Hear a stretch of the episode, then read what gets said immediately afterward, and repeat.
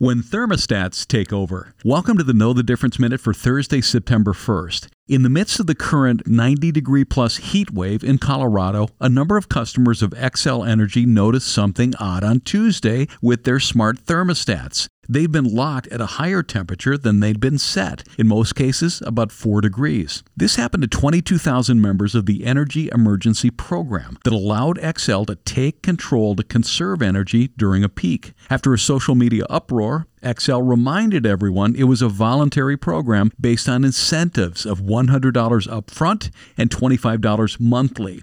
This is tech taking over. Could this apply someday in places like California, which will ban sales of gasoline powered cars in a few years, while the power company asks residents not to charge their EVs during peak times? Moral of the story read the terms of service, especially when it comes to IoT or Internet of Things. For Dave Spano, I'm Danny Clayton from Annex Wealth Management. That is your Know the Difference Minute.